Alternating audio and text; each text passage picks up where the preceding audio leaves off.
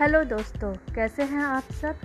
मैं आशा करती हूँ कि आप सब बहुत अच्छे से होंगे, स्वस्थ होंगे और खुश होंगे। दोस्तों, हमारी ज़िंदगी में सुख और तकलीफ़ दोनों तो लगी ही रहती हैं, लेकिन अगर हम अपनी ज़िंदगी में खुशियाँ बटोरेंगे तो हम ज़रूर स्वस्थ रहेंगे, क्योंकि स्वस्थ रहने की असली चाबी खुशियाँ ही हैं।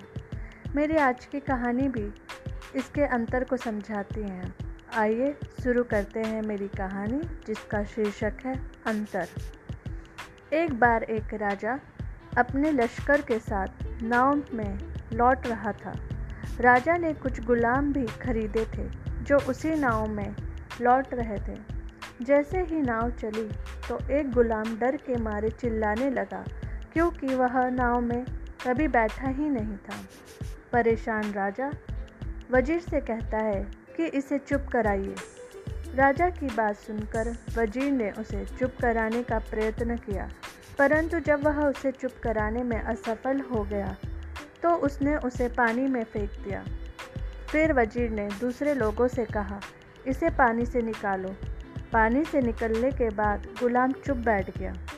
यह देखकर राजा को बहुत अचंबा हुआ। उसने वज़ीर से कहा यह क्या माजरा है वज़ीर? गुलाम एकदम चुप कैसे बैठ गया?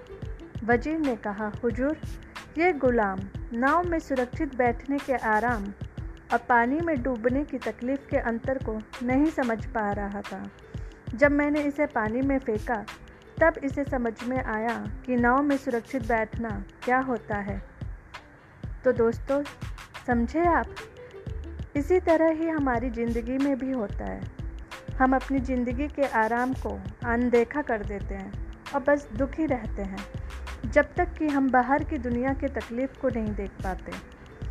जब हम कहीं और लोगों की ज़िंदगी को करीब से देखते हैं, तब हमें समझ में आता है कि हम कितने आराम से जी रहे हैं और उनकी तकलीफ़, हमारी तकलीफ़ से कितनी ज़्यादा है।